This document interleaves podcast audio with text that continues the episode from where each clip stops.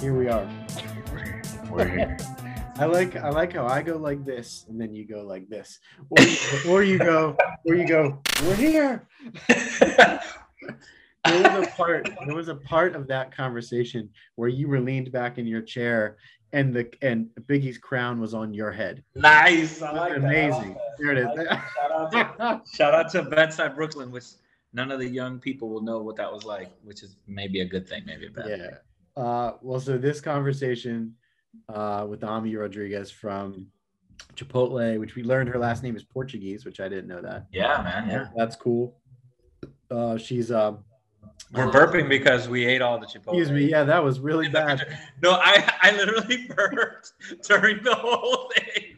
She was kind, she was kind enough to give us these uh, gift cards to the Chipotle app, and so we had Chip- Chipotle while, while Yeah. we talked to her. Yeah, yeah, yeah. Uh, Chipotle's on the way, so like we'll be grubbing soon. She's like was- she's like um. We got into so many things with her. She's like very uh, versatile as a yeah, man. privacy lawyer and a person, and like, um, yeah, good. She's just good vibes. Like a- conversation with her is gonna go nowhere and everywhere all at once. Like we're just this is the way it works, and um, you know I think we're just gonna spitball, man. Like it'll be fun. I love I love a good spitball session with friends. You know what I mean? does your shirt does your jersey does your um hoodie say Winnebago on it? Yeah, Okay, you're Winnebago and I'm extra cheese today. This is nice. Winnebago and extra cheese should be like our wrestling duo name. You understand what I'm saying? perfect. Dude, can, can- we have to change the name of the podcast, man. Like, you know, Privacy Breakfast Club featured Winnebago and extra cheese. we got to do it, man. Listeners. We We'll double do our listeners to ten. yeah, yeah. I think our grandparents will invite our aunts and uncles to join. Yeah, so Yep. 10 listeners, it'll be dope. But Oh, no, man. I, I'm, I'm serious, man. I'm having a moment of inspiration. We gotta fucking monetize Winnebago and extra cheese. Like we gotta figure out how to We're gonna we're gonna end on you dropping an f bomb there. That's perfect. I did. All right, there it is. Here. Here we are. Here we are. We're talking. We, we jumped right in, and we're talking about the app, the Chipotle app.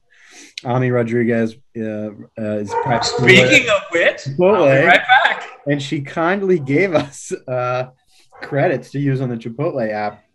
So I have. It's in a. I moved it to my own bowl, but Your own bowl.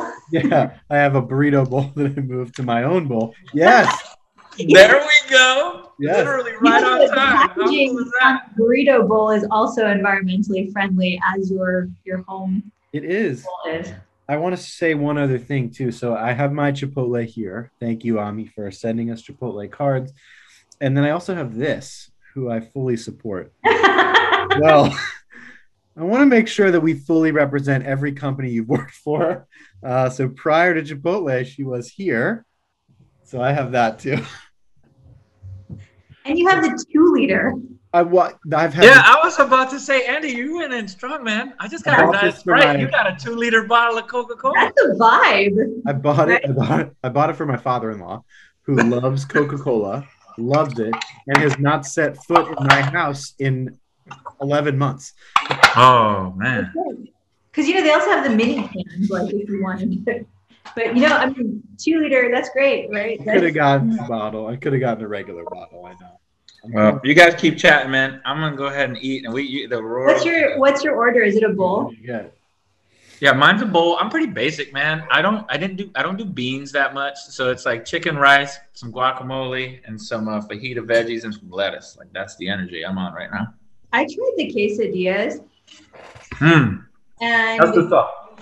they're delicious, but you can't. I don't know. I couldn't focus the rest of the afternoon. I was like, "Holy cow, that was a lot of food."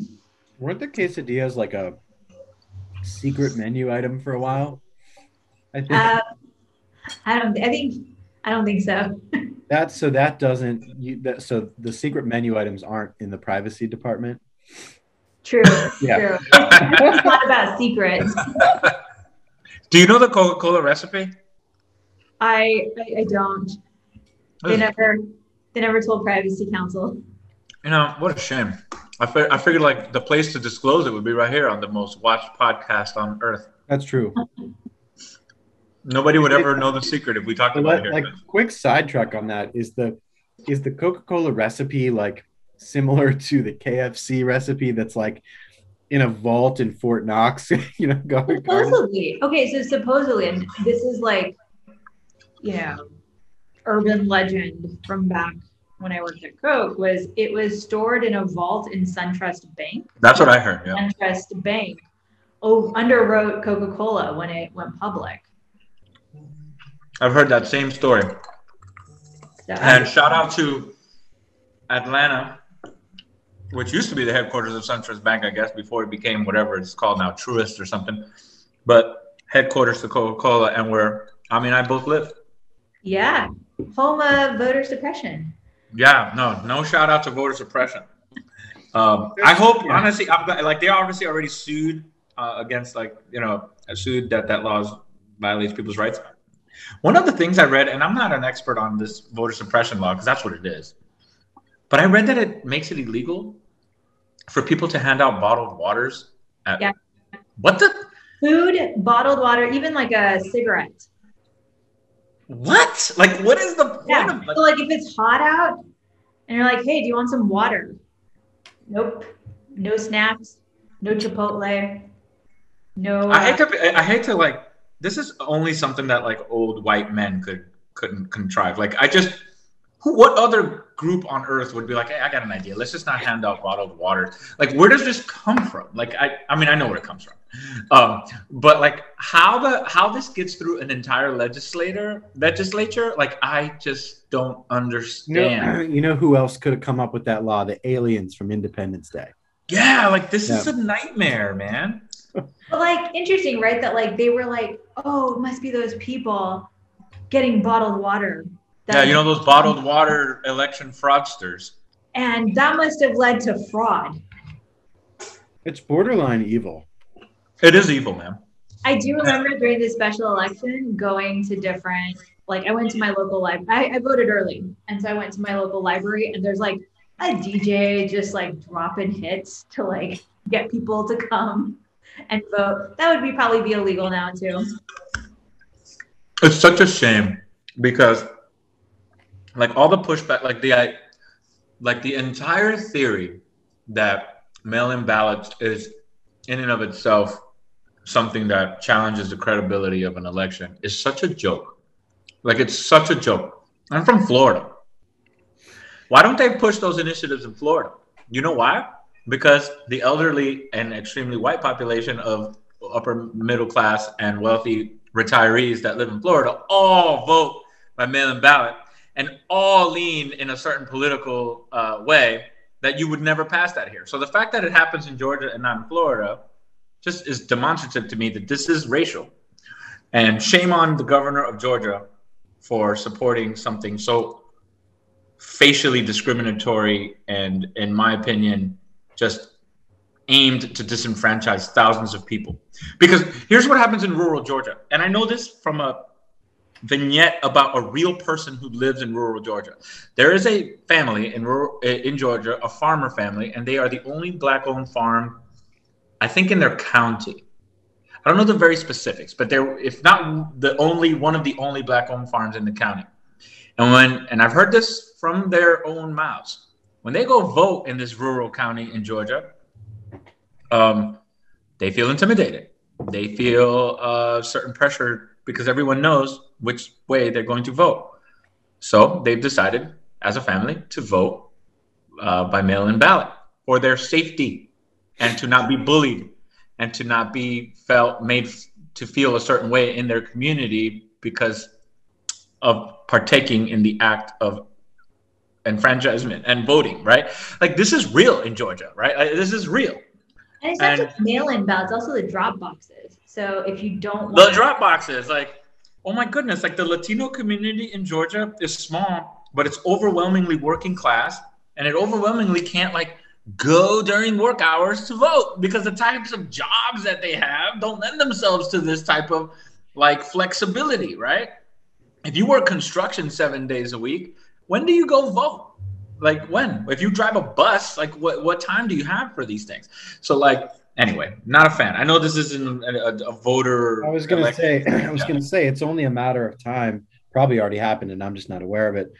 Um, until privacy, excuse me, until privacy is weaponized for this purpose. Actually, it already has been. Already is. I had a feeling that would be the answer. I just didn't didn't don't have the. If you guys have the specifics, Well, so when Brian Kemp was Secretary of State, there was a giant breach of the voter registration process.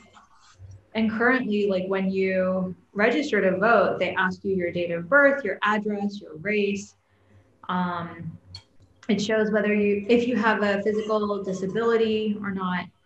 And I don't like, I can, I can download a file and see who's registered to vote. And it's supposed to be this whole transparency act of, well, you know, sure, look, Andy's registered, and this this is how we know it's the right Andy.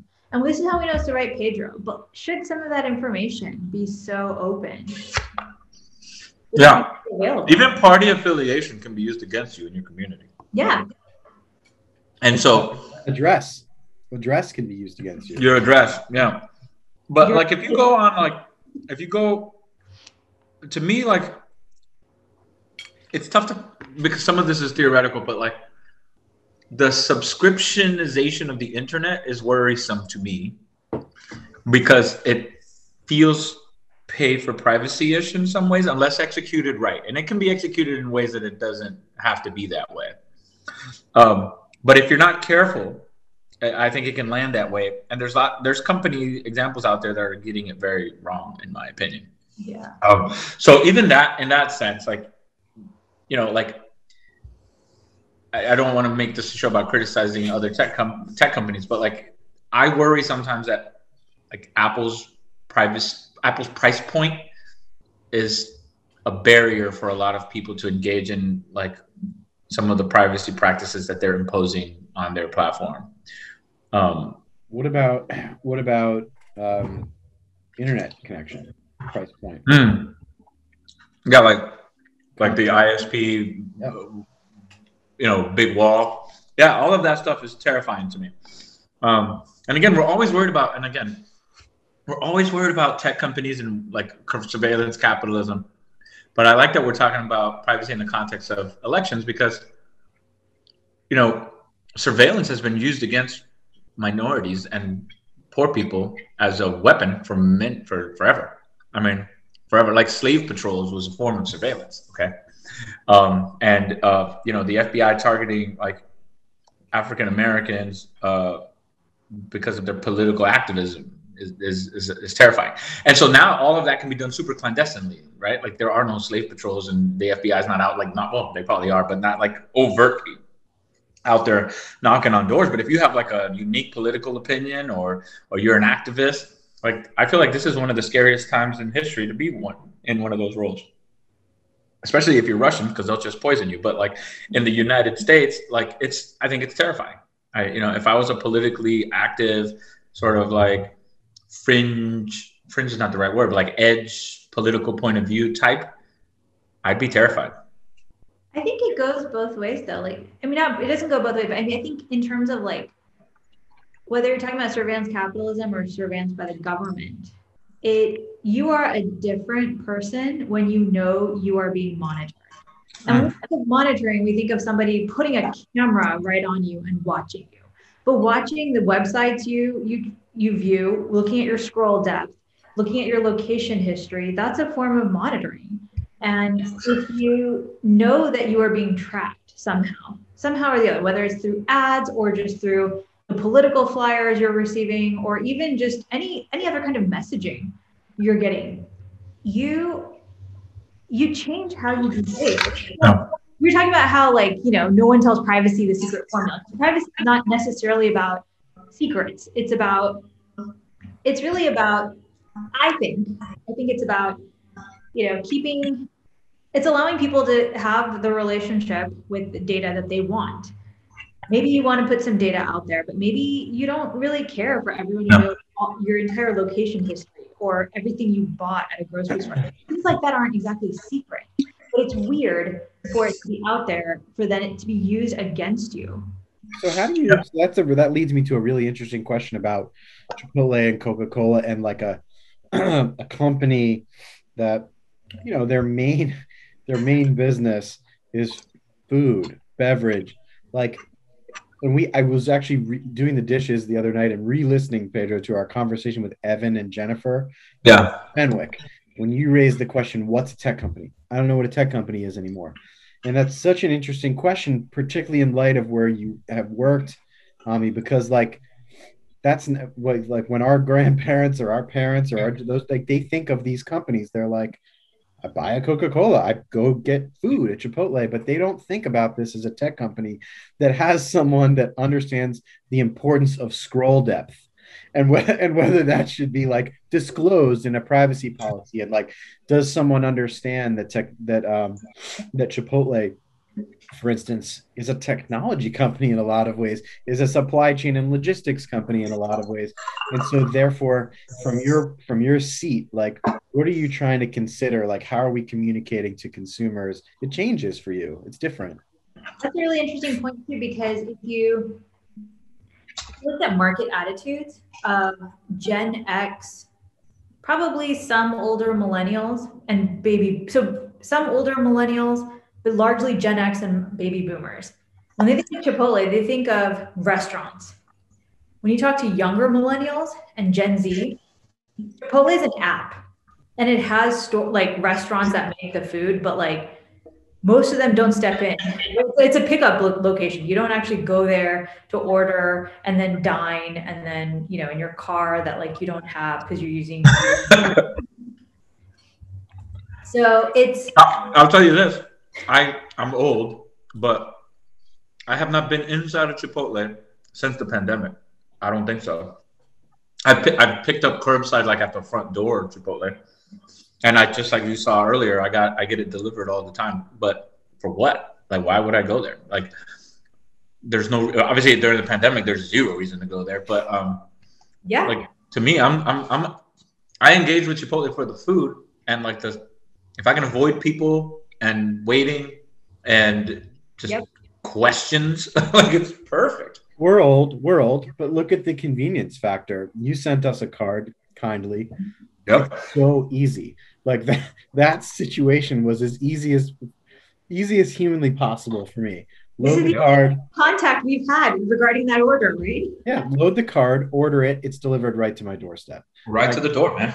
I didn't even have to interface with Grubhub. I did. There wasn't an intermediary. I didn't have to like. There was nothing else. It, it's. It, I'm sure there's some deal behind the scenes with some some logistics partner that's that's doing the delivery yeah. side of it. But like, that's what you're talking about. Is that the that's definitely how it's viewed by a certain segment of the, of the world. And I just think about like the way these companies, my last company in particular, that was doing loyalty programs and kind of like being the back end churning of that the, those apps. It just was so easy to order Starbucks and collect points that I just did it all the time, and, and it was it became it was so easy. It was like shockingly easy to be driving like not you know stop at a red light order coffee and i'm there. I did have to walk in. You got to walk in for like 14 seconds. And then, and then you're out and you're back in your car. Like it's amazing what they i have a strong chipotle problem but i also have a strong chick-fil-a problem and to your point about points like i'm almost a little like it's like a weird gratification to get points because it's a game, right? It's game, and like I have a when I tell you I have a strong Chipotle problem, I'm going to show you. This is my Chipotle app, and yeah, thirteen thousand. Shout out, hey Chipotle, if you're watching, can I be like customer number one? But like, yeah, I go to Chipotle all the time, and that is a shocking number, by the way. Let it's a big talk. number, man. I'm a I'm a Chick Fil A Red member. Like I'm all the things. But I'll say that he is for a free entree. Like he's at like 13. Oh, I've got lots of free stuff from them. Like I even got an invite from them to like, uh, shout out to Atlanta-based company, like to go to their headquarters and take a tour because I have so many points. But then the pandemic hit, so I didn't do it. But um, I guess the point is like the, the accumulation of points is rewarding in and of itself. You're right. Like the gamification of food is interesting by these apps. But all that aside, and I think Chipotle and um, and Chick Fil A actually execute on this the best. And I've tried it with other restaurant chains, and and they, like they don't come close.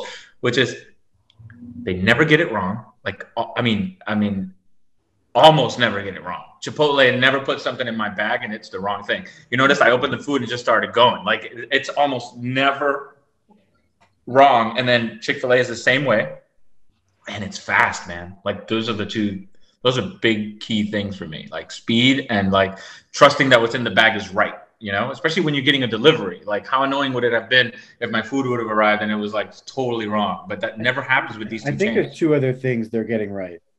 Um, they're getting the U, UI UX of the app right. Oh, for sure. Yeah. They're they're they're making it easy, and they're making the, the. This is not just a shout out to other to my other companies I've worked for and their customers, but might be on the back end of this. Like Coca Cola, Chipotle, McDonald's, Starbucks, but they're getting the they're getting the data collection part and the data use part for your benefit right the Starbucks is giving me points and surfaces in the app to me, it doesn't surface really stuff I've never bought. Yeah. And and it's sort of like tangentially surfaces things like they don't give me like creamy milky latte stuff. I've never ordered that. You know, it's it's it's coffee, it's coffee, it's a muffin, it's something I've actually bought before. They do a pretty good job of it. So like to that end, we are we are allowing a lot of data collection to happen. Well, that's your that's a that's a good. I think Gen Z is down with it. They're but that's a good segue to the like. Okay, so that's the bright side of all this. Like we all love the apps. To Ami's point earlier, like the kids, they don't even think of Chipotle or Chick Fil A as places or destinations. They think of them as like apps. All of that is awesome. And obviously, I'm hooked, and so are you, Andy, because we just went on and on about how much we love this whole thing. Um, What's the what is it is the data collection necessary to make this all work as well as it does? And the learnings about you that happen as we engage in these like forever to be remembered ways. Um, is, is is there a dark side to that? Like what are the what are the what's the bad part about all this? So I would say there's no dark side when you're trying to create a, we're we're not trying to manipulate you're trying to generally just create a brand connection um, a lot of my current role i've come to understand is really gen z focused. Like so there was i don't know the two of you may not know this there was a makeup line that was put out between chipotle and elf which is a pretty decent mid mid mid road makeup line. And it was in burrito colors which is weird. This is not going where I thought it would, but go for it. Uh, so like you're talking guacamole colored eyeshadow and wow. salsa colored blush. Like nobody looks like this, but it's love. it was a limited time collab. Okay. It sold out. Um, it was really popular and like people below a certain age that I know in Atlanta were like, oh yeah, I got my Elf Chipotle collab makeup. And I was like, do you wear it? Like, I just wanted it. Mm. Um, I would say, you know, if you're trying to create brand loyalty, you can definitely be ethical about it. Sometimes it really depends on if you're trying to steal your competition away through a subver- through subversive means, right? Like there's always you can if too much data collection depending on what you do with it and also how much you collect can have a dark side um i, I think you're right yeah i mean when i look at my but also is it accurate when i look at my mm-hmm. ads sometimes on the internet like just cookie ads based on cookies like i don't think they quite know me. And i don't know if it's because i have weird patterns that are not you know they can't be calculated or they just they they're using the wrong metric or the algorithm is written by somebody who doesn't understand different viewpoints. I think that's the dark side.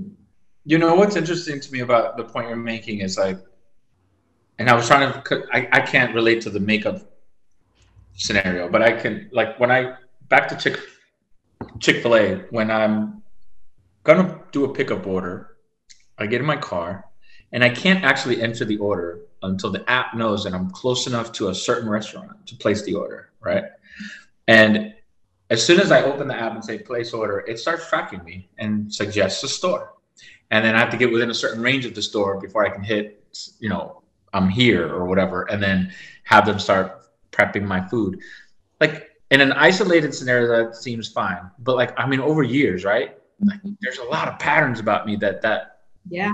talked about like when I eat, where I'm coming from when I eat at Chipotle. I mean, at a Chick Fil A. Like all of these interesting insights and signals that I don't even have some. Uh, you know, I probably don't have awareness of, are being sent to Chick Fil A. And then the question is like, how are they using it? I, I don't It would know, and I'm not it would picking be on it, great. but like, It would be great if the app detected that you were nearby a chick, uh, a, a KFC, and a Yeah. hand came out and hit you. Like, Didn't Uber do that with Lyft? Like if you it gave you surge pricing, one if it knew your battery life was down, or if oh, like right, so if Uber driver who also rode for Lyft had both apps open, it wouldn't give the uh like it wouldn't give any rides on the Uber side.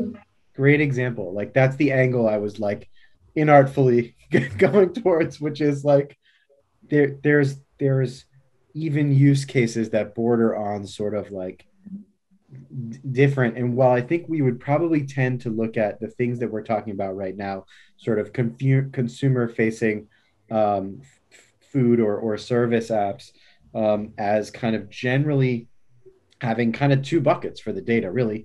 Can i market to you? Send you some emails. I think most people don't care about that one.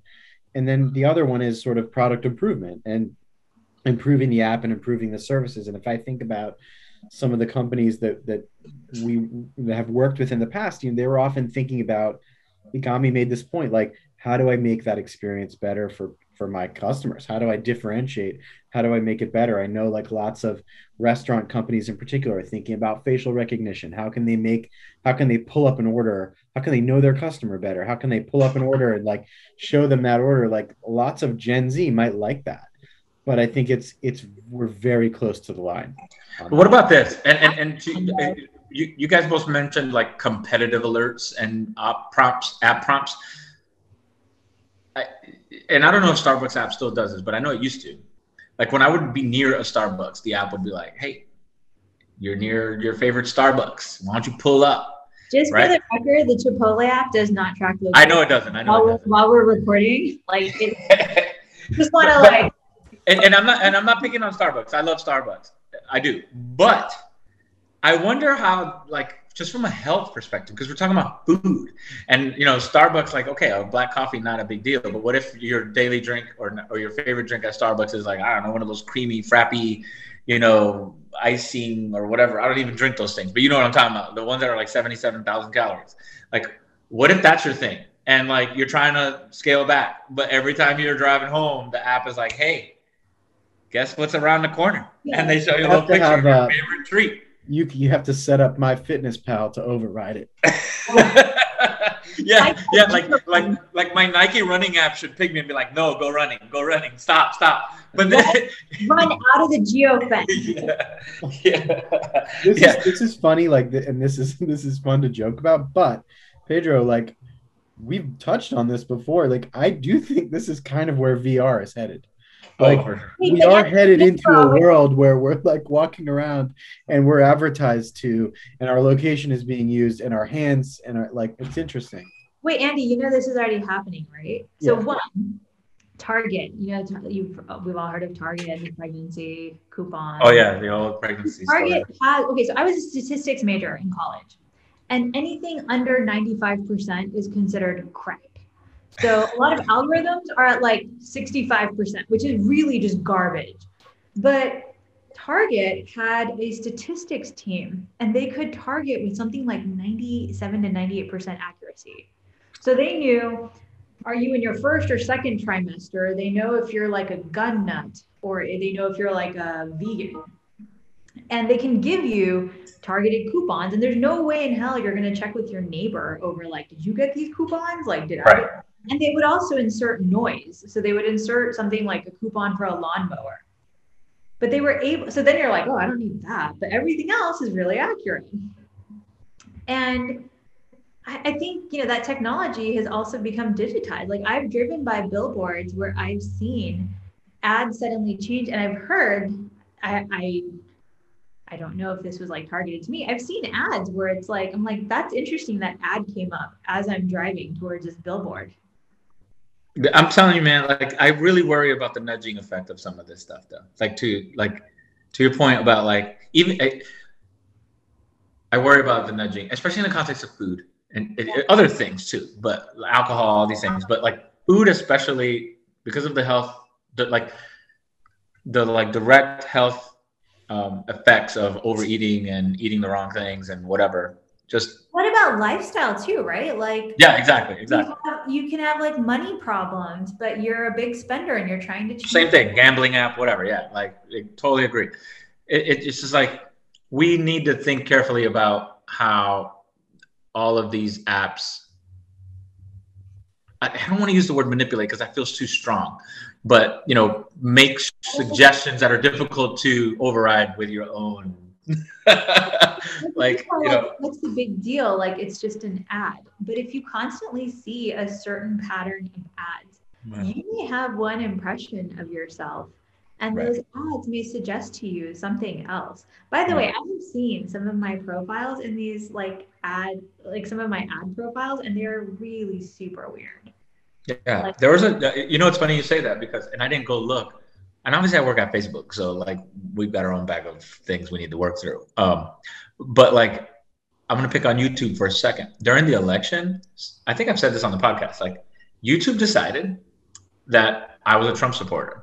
And it was constant Trump support, like Trump propaganda. Like none of it was like illegal or misinformation or whatever. It's like just standard like campaign Trump stuff but like it severely diminished my YouTube experience. Okay, like you know, well, like so one, where, number yeah. one, the standard Trump campaign information is misinformation. So well, there's some of that there, too, but also they're just annoying. I don't want to see Donald Trump during my like Formula One video.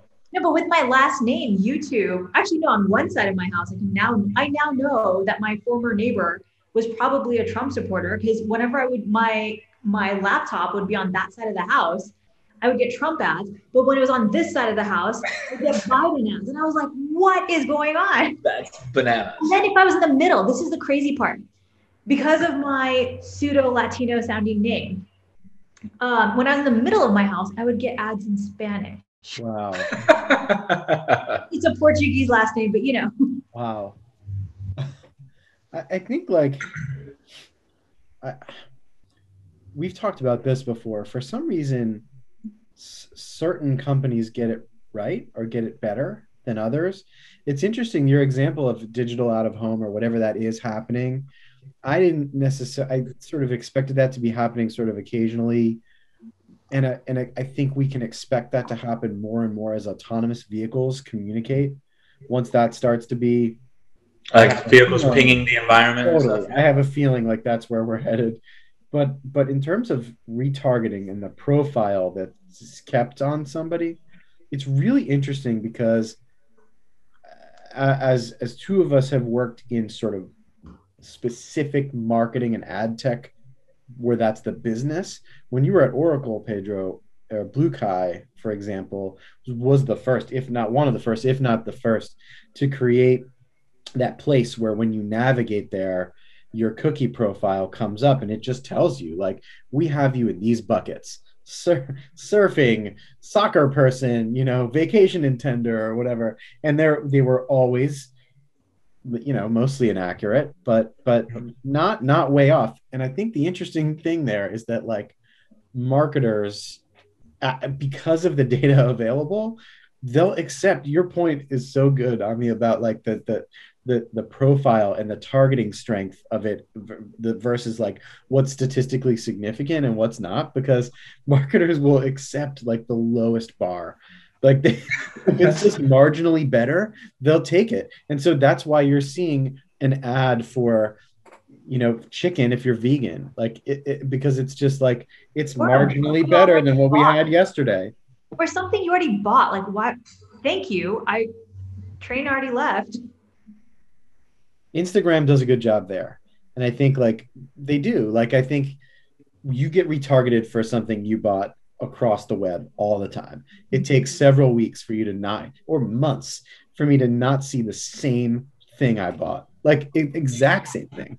And and but that for some reason certain platforms Instagram is one that does a good job of of stopping at a certain point. Well, that's right. I, and I get that, I hear that feedback all the time about Instagram that like from a relevant ad standpoint, it's one of the best experiences.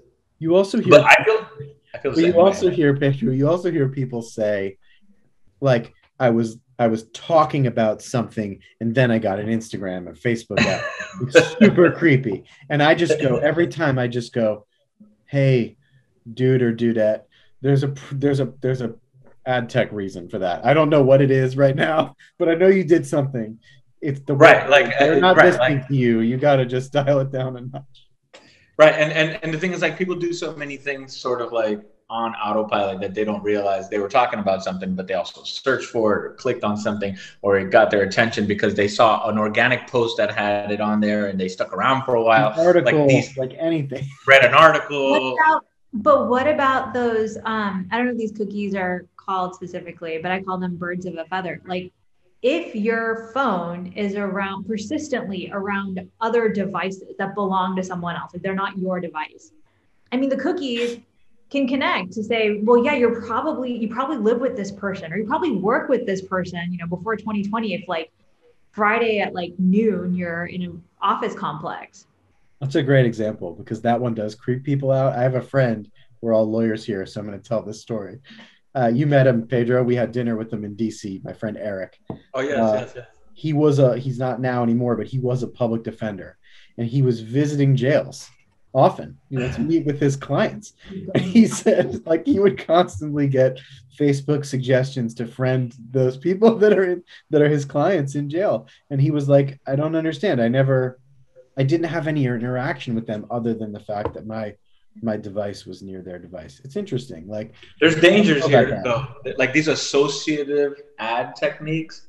Yeah. There's danger. And there's one of the big dangers to me is like discrimination and racism because yesterday I was on a panel with uh, uh, Nicol Turner Lee and Edith Ramirez for the ABA. And I think it was Nicol. Yeah, it was Nicol who mentioned like an example that like terrifies me, which is uh, uh watching, a, I think it was a YouTube video online of uh, of an African American fraternity doing African American fraternity things, whatever. I don't know anything about fraternities, but like some sort of like fraternity promo video.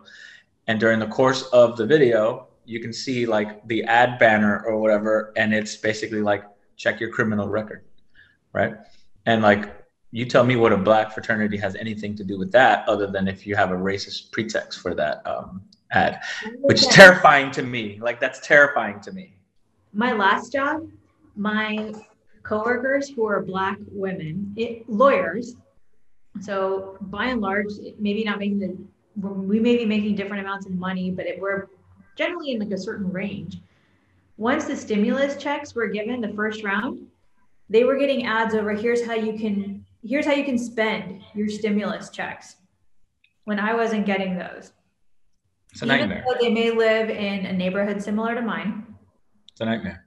And the other thing, I mean, we talk about, you know, maybe you have, maybe you're aware like China's credit, social credit score based on who you associate with and who you you don't and like your social credit score goes up or down and you know we look at that and we're like wow that's crazy that's author- that's china that's you know that's an authoritarian regime but how is it different when if you associate with certain people, right? Like Andy, your friend who's a public defender, like he may be associated now with his clients, regardless of whether or not they are guilty or innocent.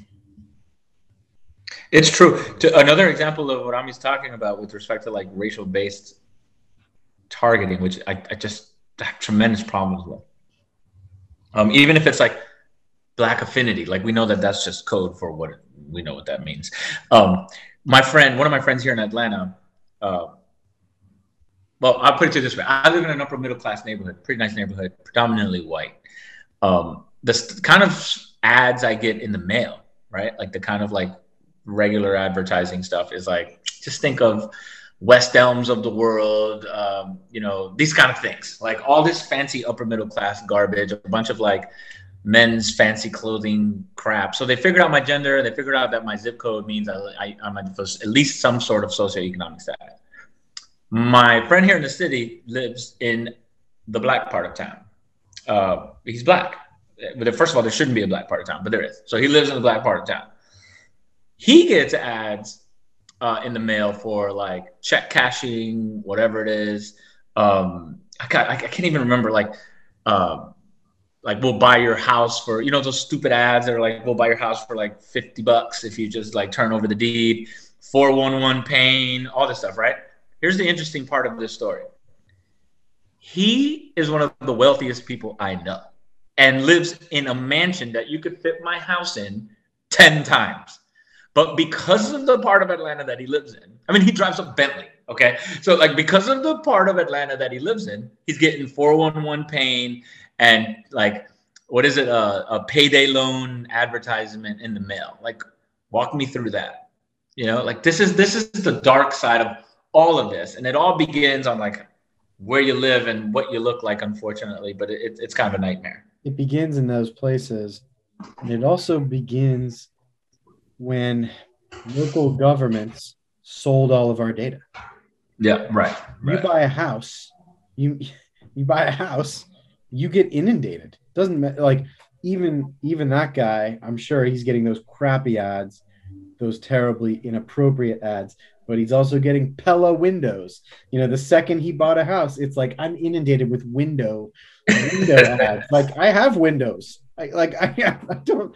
I, but it depends it, where you bought, right? just sell the like it's left and right, and it's so funny because we're in this world where the CCPA tries to define publicly available data as basically just government right. i don't even know the exact definition i forget but like that kind of data that's like sort of in within the government local government specter when like the now i think the, the emerging trend is to make that you know more more broad which i i i like but i still think we're in a weird place with with publicly available data i mean so i agree because if again going back to like your georgia voter record it, ha- it has your ADA information.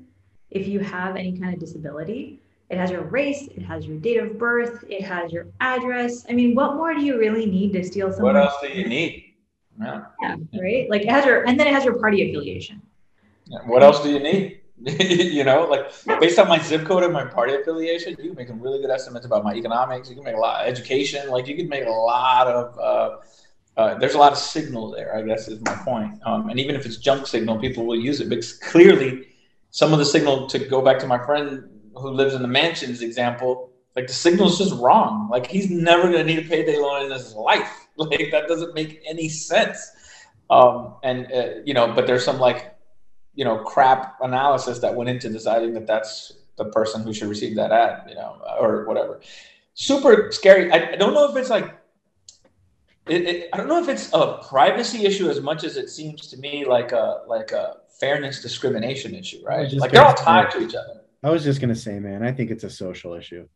Yeah, it's a social fairness, uh, uh, unfairness issue. Yeah, because like he's not going to be a victim, and neither am I of these ads, right? But if you like change the education status and socioeconomic status, a lot of the ads can be super predatory, man. Yeah. Like, you know, like refinance predatory loan stuff. Payday loans, in my opinion, are predatory. Or those, those universities, the for-profit. Those, those for-profit universities, like these things, clearly have been demonstrated to like you know target the poor and take advantage of them, and like that's lame. So, but but but again, it's not a pure privacy issue, but it could be if you said, well, you can't you can't use my personal data to personalize advertising to me, right? Like that's would have to be like the bold well, but what if you took the privacy, like the dignitarian side, right? Like I, I have a right to self-determine who I am, and that's part of privacy, right? Like it's that. I mean, it, I think it is. It leans more towards an ethical issue than a true privacy issue, but it depends on if you define privacy as confidentiality or your rights to self-determine. You know what? Speaking of privacy and like whether I watch Twitter pretty closely a couple times a week just to see what people are talking about. And one of the hashtags that I kind of or topics that I kind of always look into is like privacy debate. And lately, and maybe it's just me anecdotally because I'm just one person and I didn't do some empirical analysis, but I've noticed a trend of the reemergence of privacy is dead, just accept it line of thinking. Um, like you just you have no privacy, stop. Well, you're fighting for something that's you know archaic, like that's not the present, and it's definitely not the future. Forget about it. Are we wrong? Are we all this this entire profession? Are we just wrong? Like what, what's happening? I, you guys, I'm interested to hear what you guys think. Are we trending? In what what direction are we trending in? That's the simple way to ask the question. Preserving privacy, or it continues to get like, you know, slowly eaten away. Here's the thing though, you're not the same person. Like when people say this is the equivalent of like, oh, I just assume my data is all out there. I've been breached. You're not the same person at 18 that you are at 25, that you are at 30, that you are at 40. I think it's really, I think it's reductive to make that. I there have been times where I'm like, does it even matter? After reading the Snowden book, I was like, man, why are, what are we what are we trying to do? Like, you know, the CCPA and GDPR when like the U.S. government is monitoring us this way. Yeah, because we're, we're like, there's definitely a proliferation of rules, right? But I always ask the question uh, when I see like new laws, new rules, new, you know, surveillance capitalism. Let's stop companies from doing X, Y, Z, and make companies be more transparent about one, two, three all of that's fine, and I think it's it's it's uh, privacy is an area worth regulating in the sense of, well, in many senses. But overall, like if the government can do whatever, continue governments can continue to do whatever they want. Yeah. Bad actors don't follow regulations, in case you guys forgot. So they're going to keep doing whatever the hell they want. Um, and so only the companies that have the resources and will to comply will, and everybody else just keeps doing whatever they want. Like is pri- are, am I is my life more private if I know that bad actors and governments are basically carte blanche doing all the surveillance they feel like it? Like I I, I don't know. What about, separation.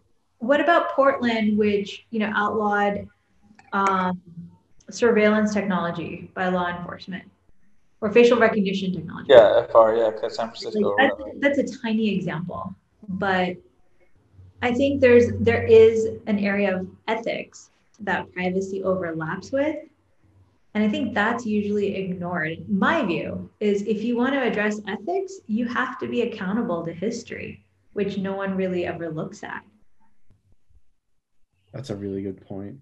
I think if you're if you're falling on the privacy's dead side of the house, that's a really it's a particularly poignant point. Like privacy's dead if you think about it in the sense of uh, potentially like the the the the horse is out of the barn with with respect to data being used by governments or being used in certain ways that that that that's over. I think where it's a nuanced question. I think where where privacy is not dead and maybe lives on is if you zoom way out in in in the way that it's it's what we're doing with the CCPA and laws and state laws and GDPR and things is creating uh, re- creating just they're not great, but creating rights that consumers didn't have before,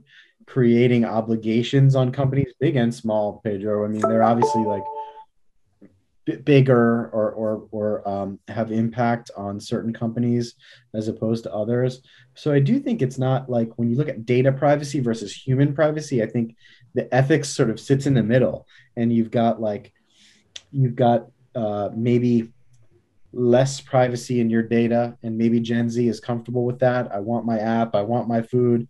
I get that there's a data exchange there. Maybe I'm a little more savvy with understanding what that is. Maybe not maybe companies are now forced to put out more information about it. So I think like there's it's typical lawyer answer, but it depends, Pedro. It's not it's not but the Gen Z not, right now, like they don't have kids to worry about. Gen Z, most of them don't have a well, I mean, very few of them would have a mortgage. Very few of them would be considered a very valuable consumer right now based on So why is uh, I'm I'm glad you mentioned that because everyone's obsessed with them.